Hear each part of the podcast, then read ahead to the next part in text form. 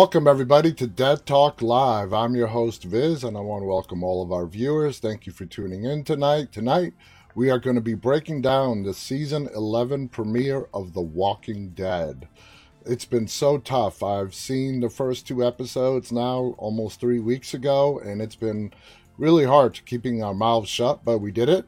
And I hope you guys watched the episode this past Sunday, and I hope you enjoyed it. We're going to be breaking it down. We're going to be reading some reviews on what the media has to say about that, and uh, we're just going to go deeper into it. Uh, before we get to The Walking Dead, though, some announcements. Uh, tomorrow we're going to have a guest, Mauro Ivan uh, Ojeda, uh, Latin American filmmaker, and tomorrow is going to be sort of a monumental day for us here at Dead Talk Live. It's going to be our first interview done with an interpreter. Mauro's English is not that good, so we are going to be having an interpreter, which should be fascinating. I'm very excited about that. Um, and it should be interesting. And I hope you guys tune in.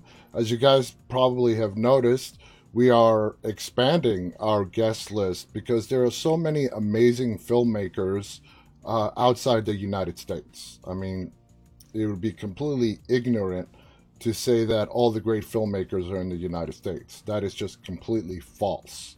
There are a lot of great filmmakers all around the world, and we want to give them coverage and a chance to promote their work. So, uh, you know, you may have seen the notice lately. We've been bringing in a lot of filmmakers from all around the world. So we're going to continue that tomorrow. And uh, our guest list is pretty packed, going well into the first week of September. Uh, please go to our website to see all of our upcoming guests and uh, who we have in store for you. And as the confirmations keep coming in, we will keep updating that site. So please go ahead and uh, check up on that.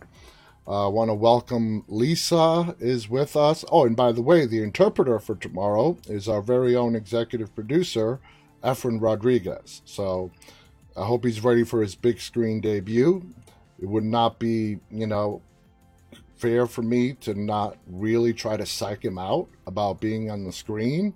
So I'm going to do my damn best tonight to really scare the shit out of him about what's to come tomorrow because uh, it's not that easy. It's not that easy. anyway, just messing with you, man. Want to welcome Lisa, Colette, Rachel uh, is with us uh, in Australia. Nice. Welcome, Rachel. Uh, Jen is also with us. Jennifer, Monica, Hard Productions. Welcome, Ethan. Uh, Autiste is also with us as well. Uh, Autiste says, wait, this show is still going?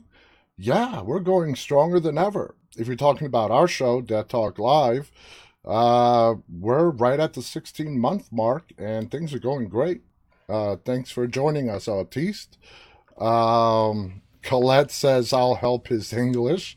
Colette is, of course, from the United Kingdom. Welcome to Philip.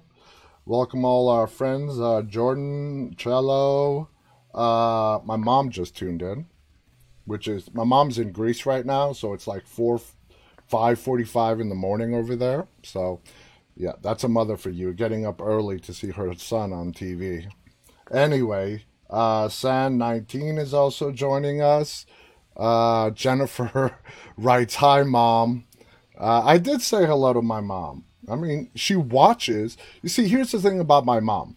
My mom has been living in the United States for almost 50 years uh, you know, with my dad before he passed away 10 years ago.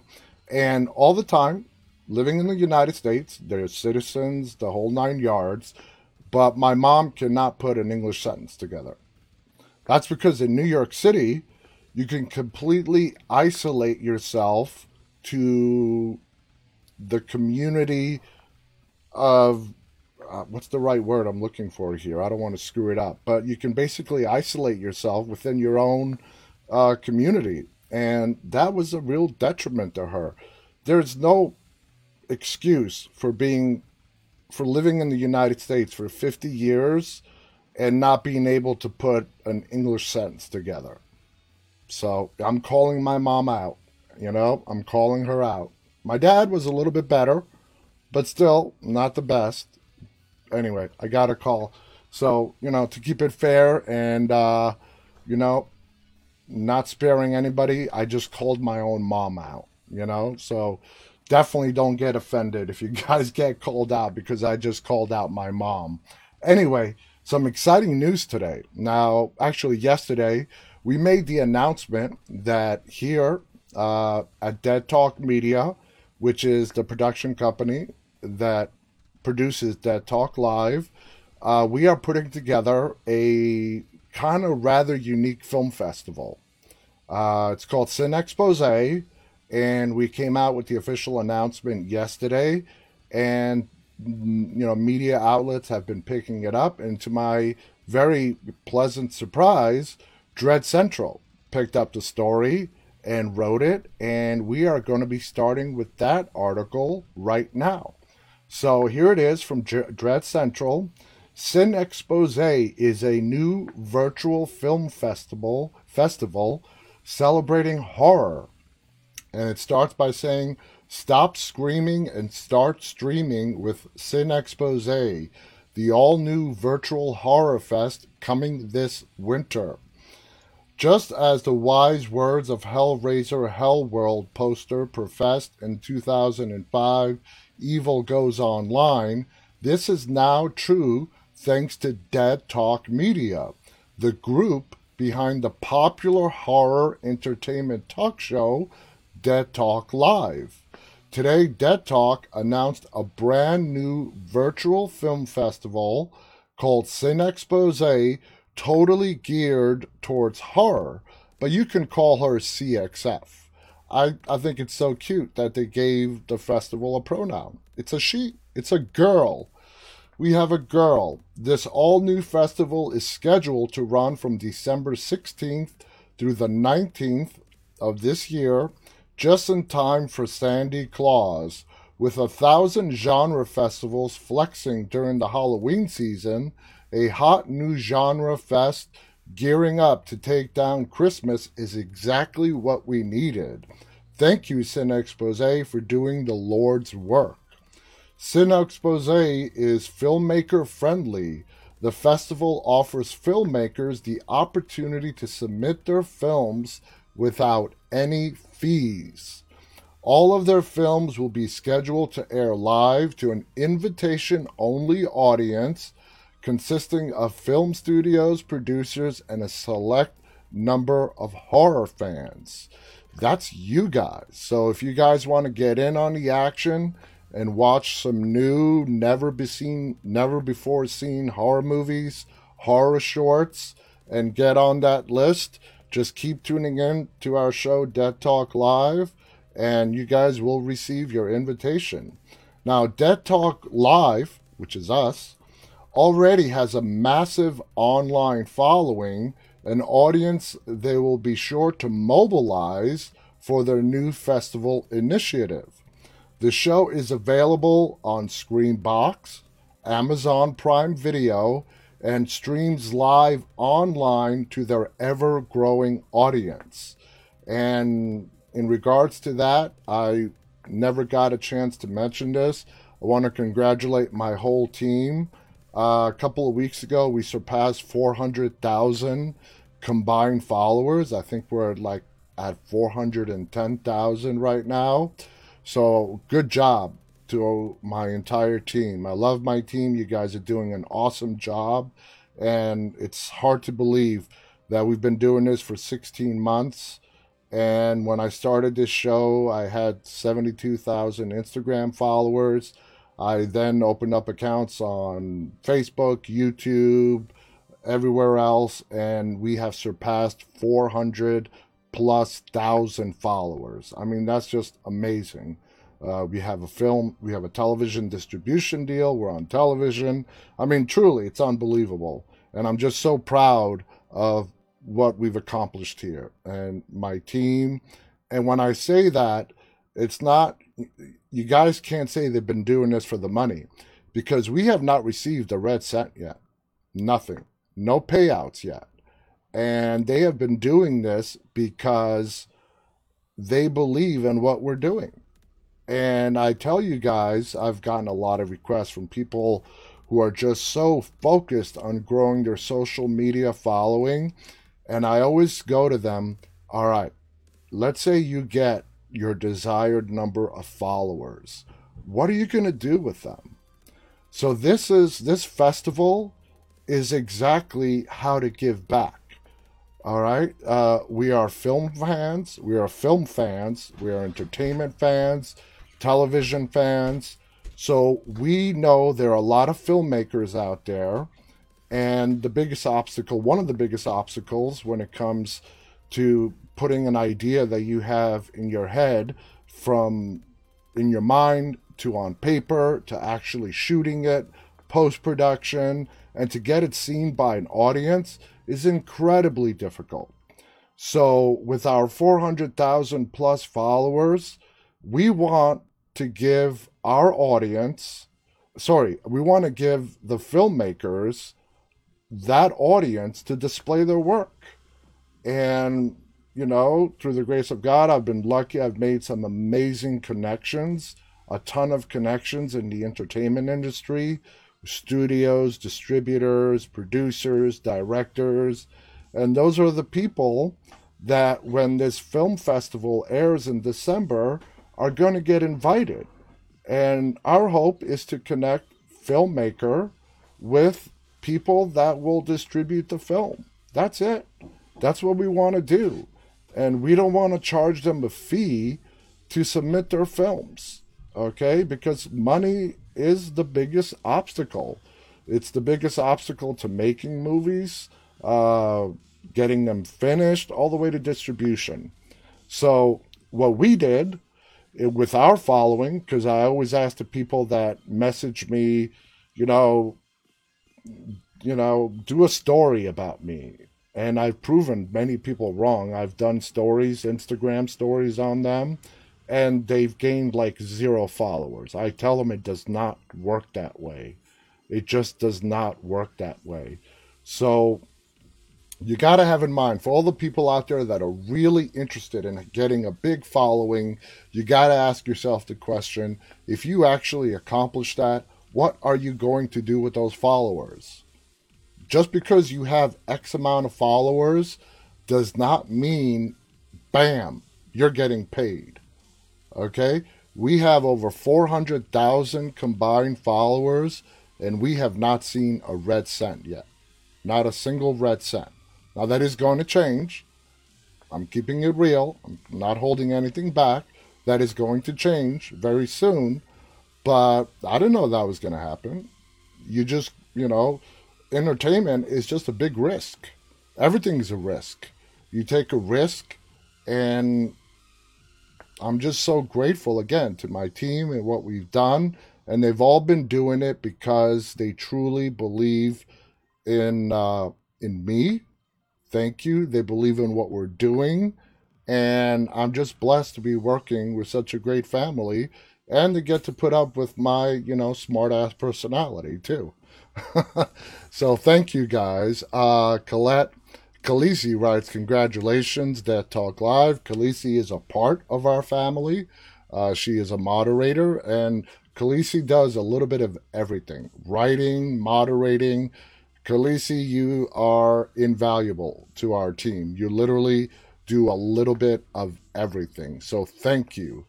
Thank you so much. Uh, Lisa, uh, that's Khaleesi. She's switching platforms on me. Uh, Rachel on uh, writes, uh, hit that thumbs up, guys, share and subscribe. Uh, so just looking over the chats, Colette writes, that's because of your bald, beautiful presentation. Damn right, Colette. Bald is sexy. I remember as a young guy, I was just fascinated with my hair, and yeah, the my body had other plans in mind. So, bald is sexy. Don't forget that. And I love the people that come on Instagram, all the young teenagers who think they're insulting me by calling me Mr. Clean. Mr. Clean was a pretty damn good looking guy, if you ask me. I think Mr. Clean is sexy. Uh, Rachel writes, I think you're a pretty cool dude. Thank you, Rachel. I, that means a lot to me. Uh, Khaleesi, who is platform jumping, uh, says I'm using two phones. So anyway, uh, going on with this article, uh, the quote by our uh, executive producer Efren Rodriguez, who is going to be our uh, interpreter tomorrow. His quote reads, "We want to allow filmmakers of this amazing genre to have their work shown." and picked up for distribution without any limitations, says Efren Rodriguez, who is the film festival's director. Cine Expose is just uh, one of the many yet to come ventures planned as the company, Dead Talk Media, delves deeper into the film industry. And there's a link to our website. Uh, and then it goes on to say, Will you be checking yourself into Cine Expose? Let me know on Twitter, writes the author. I'm always down to talk about all things seasonally spooky. And just to give you guys a quick uh, glimpse into our website, uh, for those of you out there inspiring filmmakers who might be interested, and you have enough time, you have three months. If you have a concept and you want to put together a movie, movies have been done with a less than zero budget. You just got to get really creative, really innovative, believe in what you're doing, and put everything you have into it, and you just never know. So here's the website for Cine Expose. Stop Screaming, Start Streaming. 2021 Virtual Horror Film Festival is here. And you can directly uh, check out the website, Cine Expose. You can submit your film. You can read everything, the FAQs, everything there is to know. So there you guys have it. We're really excited about that. And like I said, the festival is going to be happening from December 16th through the 19th, right before Christmas. And it just worked out perfectly. I think uh, a film festival in December is a perfect time to hold a film festival. So, looking forward, and a lot of, uh, I got to be a little biased here and say all of our regular viewers that tune in every night, you guys are going to be getting invitation to every screening. So, you know, you don't have to do anything special. Uh, you know, thank you so much for tuning in every night. And you guys, I'm telling you right now, as of my promise, you will be getting the private invitation for each and every screening that we're going to be showing at this film festival. Now, if you remember, as I was reading that article, uh, we stated that it is, it is by invitation only, and there's a very practical reason for that. We're not trying to hold back from our entire uh, followers, but in order to make a film attractive to uh, distributors, producers, and whatnot, you can't just show it to the world for free. Then nobody's going to pick it up. Uh, it would be nice if the world worked that way and you get compensated somehow. So that's why it's going to be by invitation only. The movies, the film projects, the shorts are going to be shown uh, live by invitation only on YouTube and they won't be archived.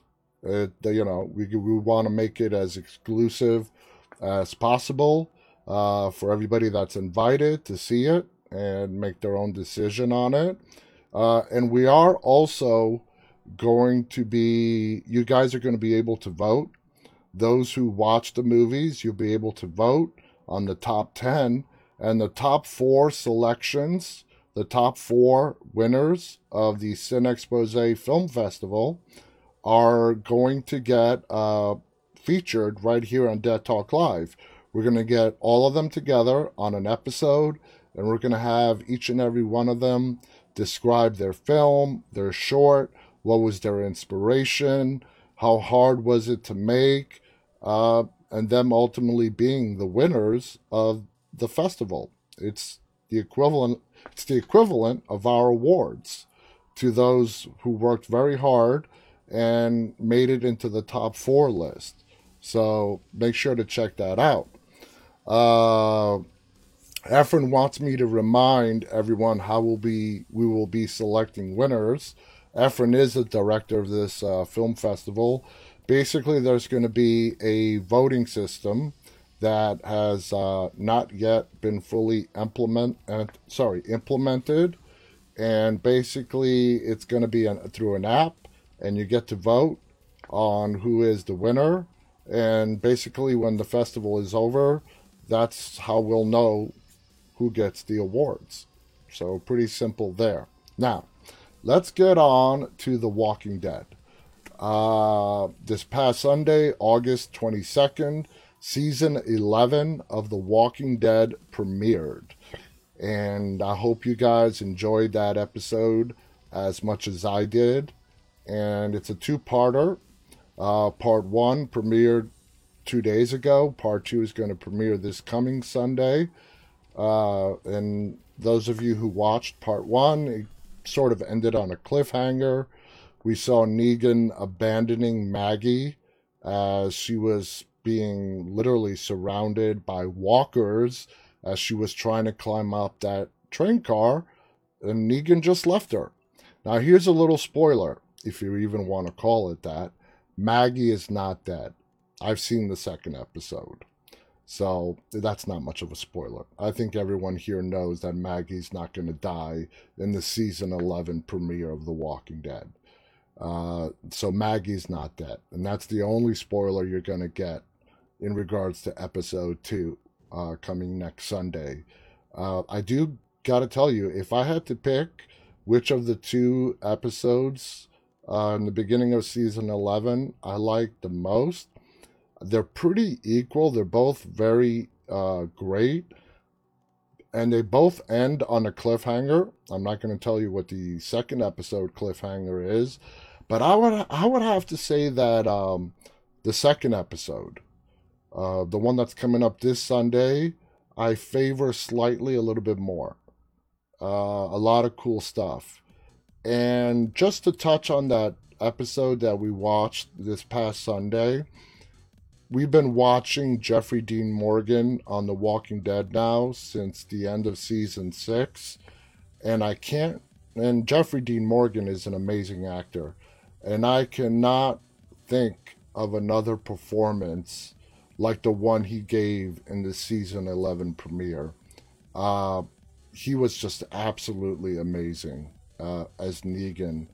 And if you guys have been um, following the news in regards to that episode, Jeffrey Dean Morgan came out and said that he was very opposed to that line when they're all talking in the subway, uh, to where he referred to putting Glenn down like a dog.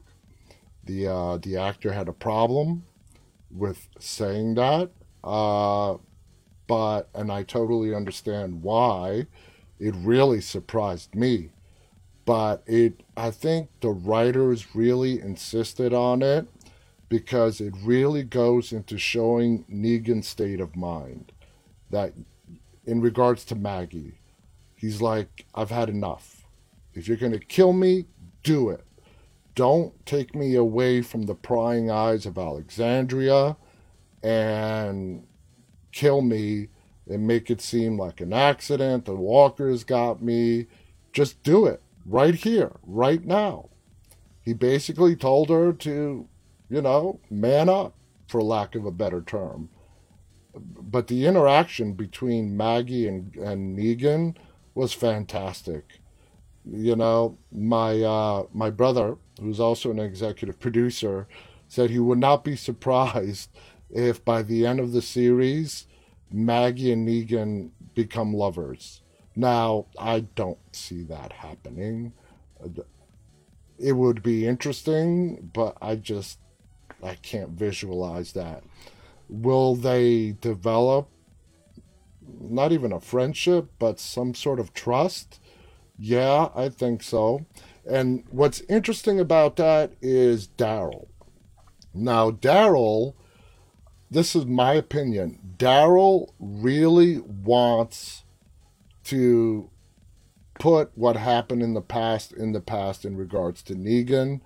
Uh, I think when it comes to Daryl's point of view, Negan has done what he needed to do to prove himself, but he's torn because if he had to pick between Negan and Maggie, Maggie's going to win every day of the week, twice on Sunday.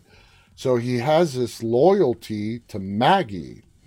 And I think that is what's holding him back from, you know, fully accepting Negan and the fact that he has changed.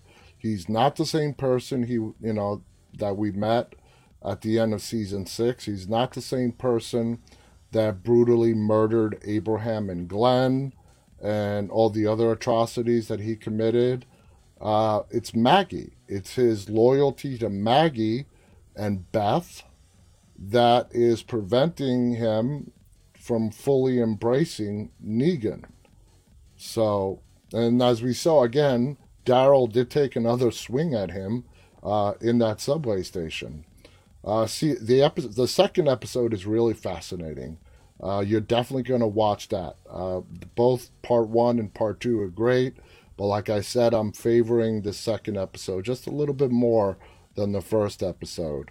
Um, let's see. I'm just reading Princess. Oh my God, Princess is just absolutely phenomenal in the uh, premiere.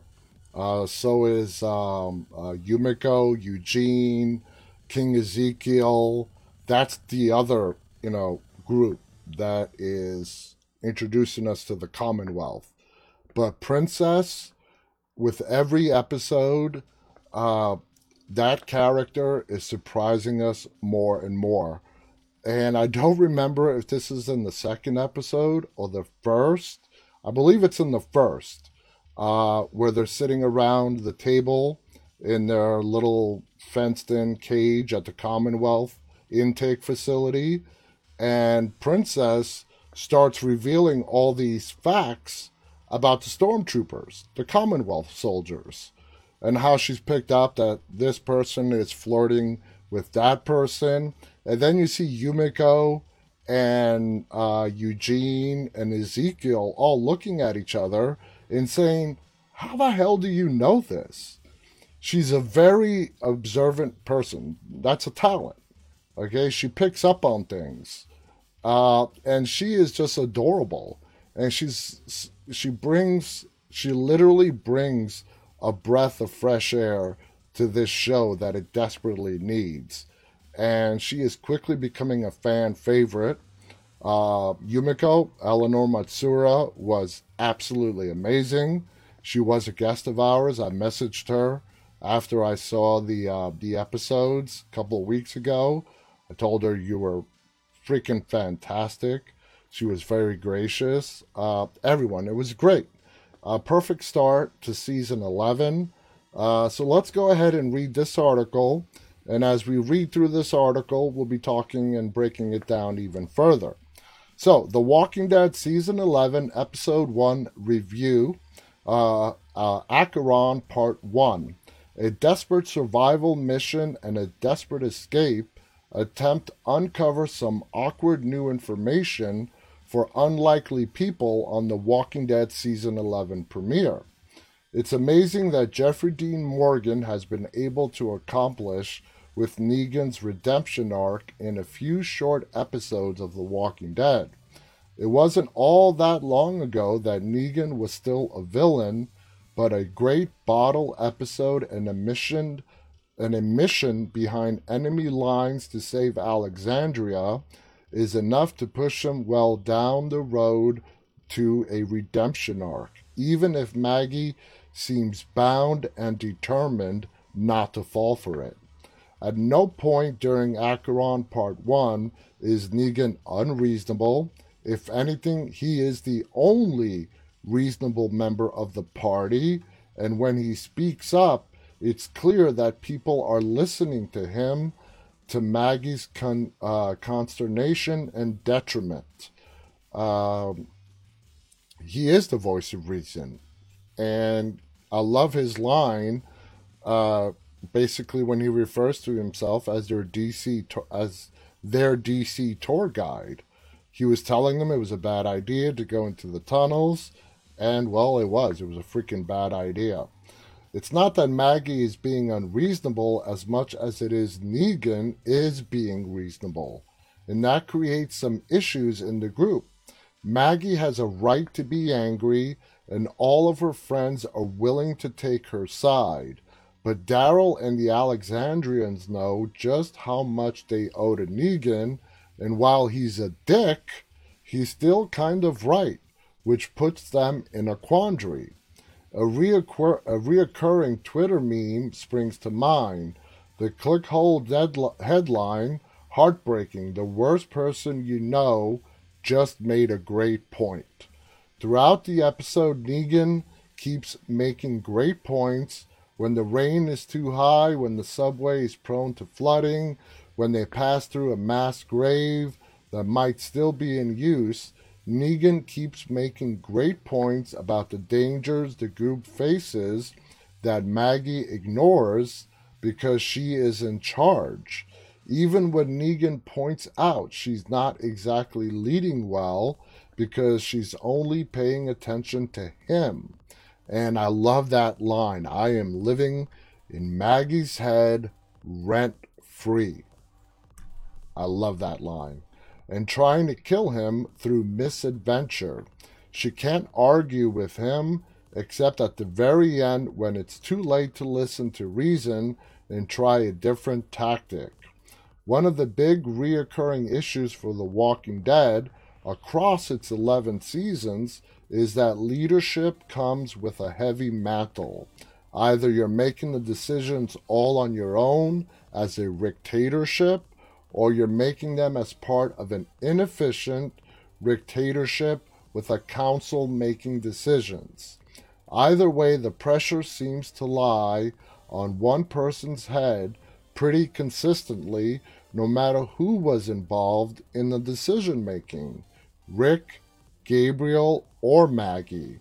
The decisions might be made by the group, but the buck tends to stop with whoever the figurehead is. And I don't understand why, of all that people in that group, in that subway, why Maggie over Daryl? Okay, yeah, they're going to Meridian, which uh, was Maggie's community uh, for the majority of the time that she was missing from the show. But we didn't get to see that part. I don't know if it was ever filmed, but Maggie does say that she was elected to lead this group on this mission. Now, in the case of the group uh, of Alexandrians tromping through the sewers, it's Maggie by vote. In the case of the Alexandrians captured by the Commonwealth and taken into an interrogation camp, it's Eugene by default. Whether these people are best equipped to be in charge is a different story, one that Acheron Part 1 digs in towards the end of those respective episode segments.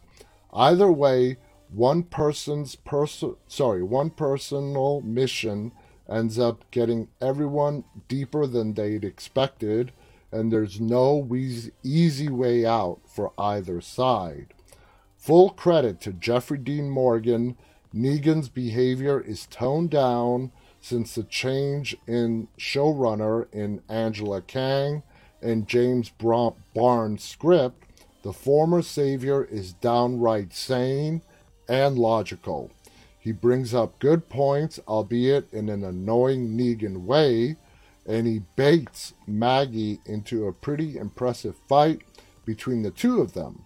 Morgan does well with the words he's given, and his reasoning as to why he's being dragged along on this de- desperate mission hits home with the people around him, even Daryl and the viewers at home. It makes sense why he brought along uh, he was brought along considering Maggie's antipathy for him and while Lauren Cohan gives socks to Maggie's rebuttal it doesn't land as solidly as Jeffrey Dean Morgan's half of the tete-a-tete, uh, and it feels a little hollow to suggest that cutting a few hours off of a suicide mission makes upping the danger significant, significantly worth the trade off, and it exposes the rift between the Alexandrians, who know what Negan did for them, and Maggie's group, who only know the Negan horror stories. Maggie, to her credit, doesn't deny Negan's accusations and that emotional ramp up pays dividends at the end of the episode. I mean, think of it yourself. You're Negan, you're on top of that train. Maggie's the last one trying to climb up. She's being surrounded by zombies. She's just pretty much come out and said that she does want to kill you. Do you help her up that train? No. Why would he? I don't blame him one bit. Uh, Lisa writes that Daryl is a reluctant leader. Daryl is not the kind of leader that Rick was, who will stand on top of a box and give that whole speech before they go charging. Daryl leads by example. Two completely different leaders, both very efficient. Uh, Maggie, on the other hand, I mean, we saw what she did for the hilltop, but she does let her emotions get the best of her. And season 11, episode 1 is a perfect example of that. Now, the Commonwealth storyline also continues to play out with some pretty clever montages courtesy of Kang, Barnes, and TV veteran director Kevin Dowling. While the action in the tunnel is straight ahead, all scary noises and shifting zombies and bags, the Commonwealth is a bit more psychological as Eugene, Ezekiel, Yumiko, and Princess all are interrogated by the mysterious intake committee of the Commonwealth and their multi stage Scientology like intake system. uh, Ezekiel's ability to smell a rat is impressive on its own, but Princess is the person who provides the group with the most surprising and useful insights thanks to her solid memory and her ability to read the world around her while the rest of the group was busy trying not to go crazy at the hands of their interrogation team. Paola Lazzaro remains a delight in this role at all times in this episode and is much needed comic relief. Now, there are a lot of positives. Uh, you know, before we continue, what did you guys think of those bodies wrapped in bags in the subway station. What do you think that was about? We don't really get an explanation. Uh, it's not like, you know, there there was a underground community there, and as people slowly died, they made sure they didn't come back by destroying the brain, and then wrap them up to prevent the smell or whatnot. Uh, they were walkers tied up purposely and left down in that subway station. My question to you is why? Why? Why do that? Are you preventing people from going further down that subway station? I mean, I saw the second part, but it doesn't really answer that question. There are a lot of positives in Acheron Part 1, start, starting with the terse, wordless, cold opening and that brilliant, nervy synth score to the increasing tension in the tunnels under suburban Virginia. But after the heights of the previous season's COVID episodes, there's a slight letdown. It's settling the table that can take time. Maggie might lack it, and Alexandria might not have time for it, but patience tends to be rewarded in the end. And that's it. That's all they have to say. Uh, I've got some more to say about the opening sequence. We uh, we got to see napping walkers again, uh, which we don't get to see very often in the Walking Dead universe. One of the famous walkers that we saw napping was going all the way back to season three. Uh, the little walker taking a nap in the prison that as soon as Hershel tried to cross him, bit Hershel in the leg, causing Rick to have to do that emergency amput- amputation on Hershel's leg. But all in all, the walkers that we have seen in this universe, if there is nothing going on, they just limit endlessly just roam back and forth.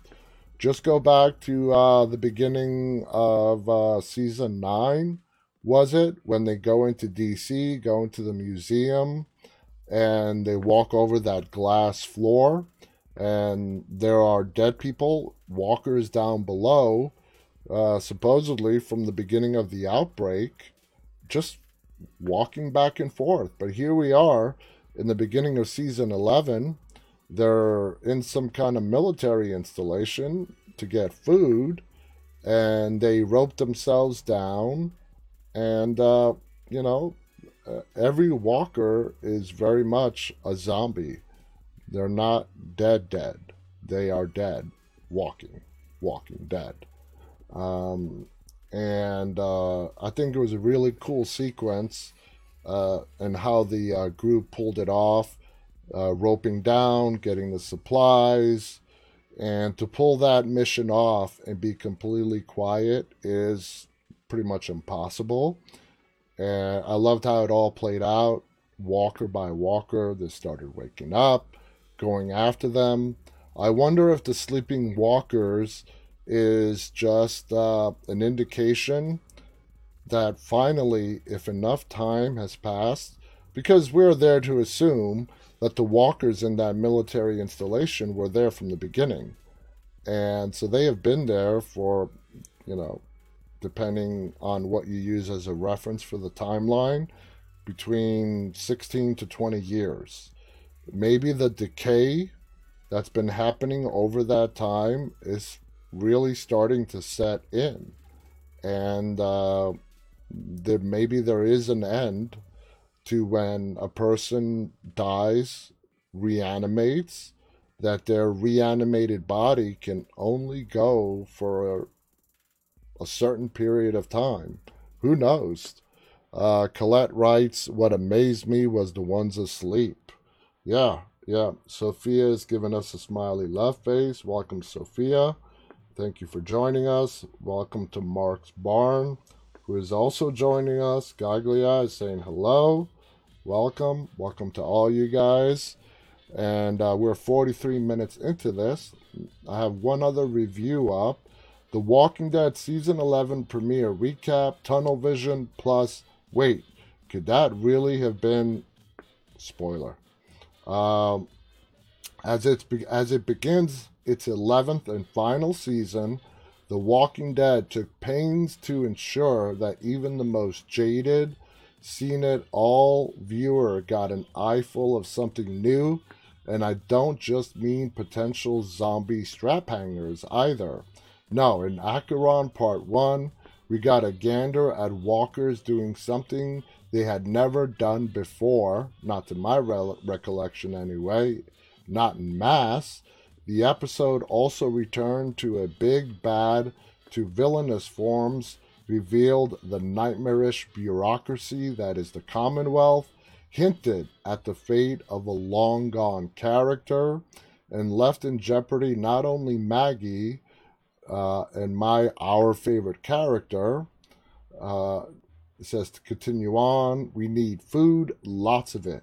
As the hours got underway, Daryl, Carol, Maggie, and a whole mess of our regulators stole into Fort Connors to retrieve MREs, meals ready to eat for an overcrowded and underfed Alexandria. There they found all the enlisted walkers napping, literally conked out, making Z's. And I guess we've seen zombies go still before, but these guys were as out as me about halfway through any given episode of Fear the Walking Dead. That's a cheap shot. Come on. That's a cheap shot. Not happy with that line. Anyway, once the gang had uh, awakened the dead, grabbed as many snacks as they could, and returned to Alexandria, Daryl warmly hugged Dog, Judith, and RJ, and Maggie exchanged glares with Negan before being told by Hershel that Cole had a surprise for her. A few lost members of their old group, Duncan, Agatha, and Frost, nearby, uh, fights were beginning to break out over food, and there was more to come. The cupboard would be bare in a week, Gabriel warned the principals. Luckily, Maggie knew someplace uh, new where they could score some food. Her old group headquarters, Meridian. Sure, it was currently infested with the Reapers, who slaughtered most of her pals, but it was all well stocked. And that's quite a an assumption to make. You have these people who kill off your people at your community and you just assume all the food is still there. That, to me, is kind of risky to put yourself and everybody else in that danger. But if you literally have no other options and you're out of food and the people you need to feed, the number keeps growing, desperate times call for desperate measures. We just need to take it back, she said. In the end, Daryl, Gabriel, Alden, Negan, Dog, Gage, and C. Thomas Howell, which was great. It was great seeing C. Thomas Howell again, uh, whose hilltopper is apparently named Roy, joined Maggie and her old crew on what Rosita called a suicide mission. As night fell on the group, so, so did a whole lot of rain. So they moved underground, continuing to make tracks via the subway beneath Washington, D.C. Over and over, Negan waved red flags that something was amiss down below, but the gang was less keen on listening than in casting him as Chris in a one man production of Everybody Hates Chris. It ain't working, Huff Daryl. You're trying to run shit. By and by, the group came upon a massive grave, a squirmy, reanimated mass grave, gift wrapped in plastic. Hey, why didn't they make any noise? Asked C. Thomas Howell. Uh, Roy, that's going to take some getting used to. The walkers' throats had all been slashed so deeply their heads were nearly decapitated, severed. I'm going to need a new pair of underwear, said Gage's expression. Not to worry, insisted Maggie. The Reapers did not do this. These walkers had been killed in the fall. As such, she wanted the path cleared so they could continue, a task which damn near got Gage bitten. After saving the boy, Negan accused Maggie of playing dictator and brushing aside the fact that whoever had slit the walkers' throats really might still be down there. So this is a death match, he concluded, and you are the goddamn Pied Piper. With that, he declared himself out, Gage and Roy both deciding to bail as well. Now, you will get to find out in episode 2 what their fate becomes. He's a kid, but that makes sense. When Maggie protested that they needed Negan because he knew DC, he couldn't contain his laugh. Nobody here knows how to read a goddamn map.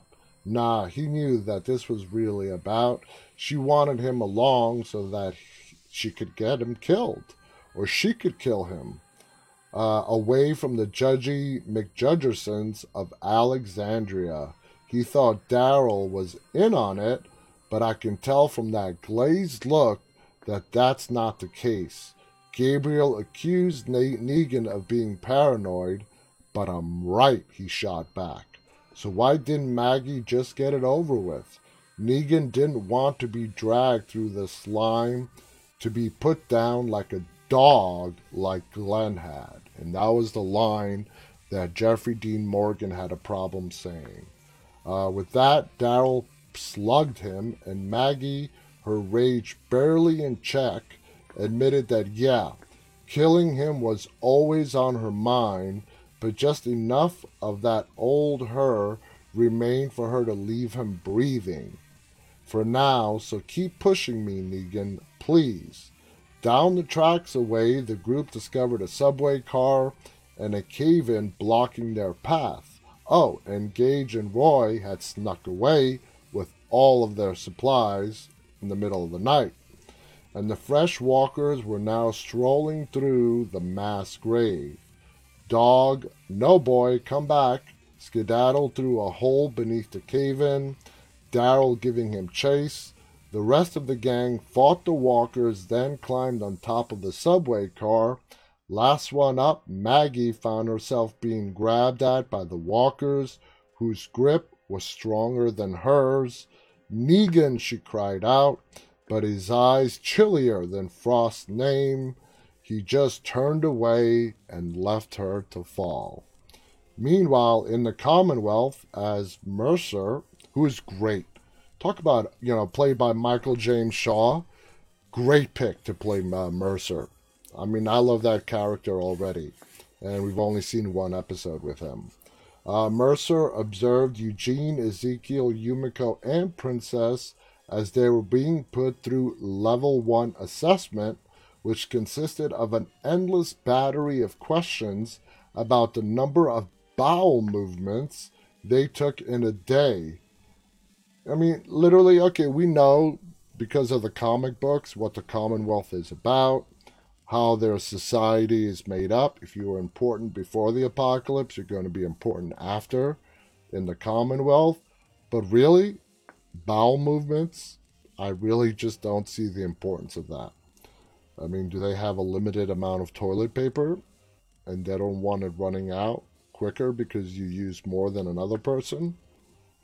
After hours of this, Ezekiel snapped, asking a silent Mercer if he was the guy in charge he was, and guessing that he'd previously been a beat cop, which was why all they had to do was give you a pumpkin colored spacesuit and you're back to power tripping with your head up your own ass.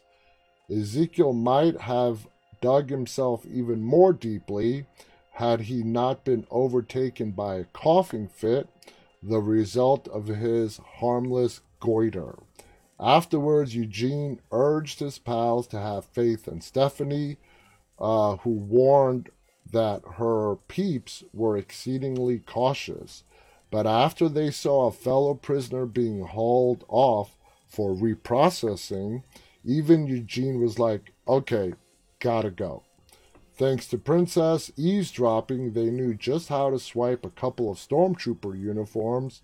However, within the uh, with the exit in sight, they passed what Ezekiel called the Wall of the Lost, a bulletin board full of pictures of folks to be flagged for expedited assessment and admittance.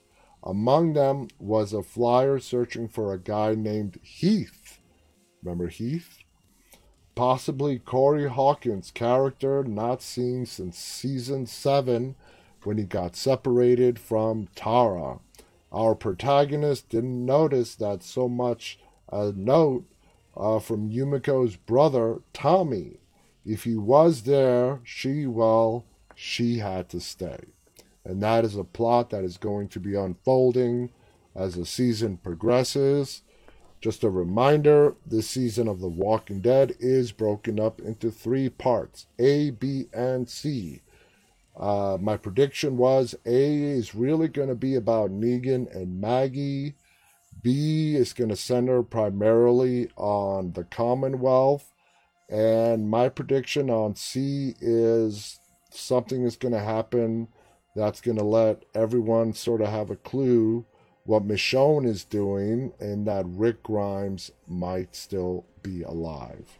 So there you guys have it uh, our review of The Walking Dead Season 11 premiere. Thank you so much for tuning in. We are pretty much out of time.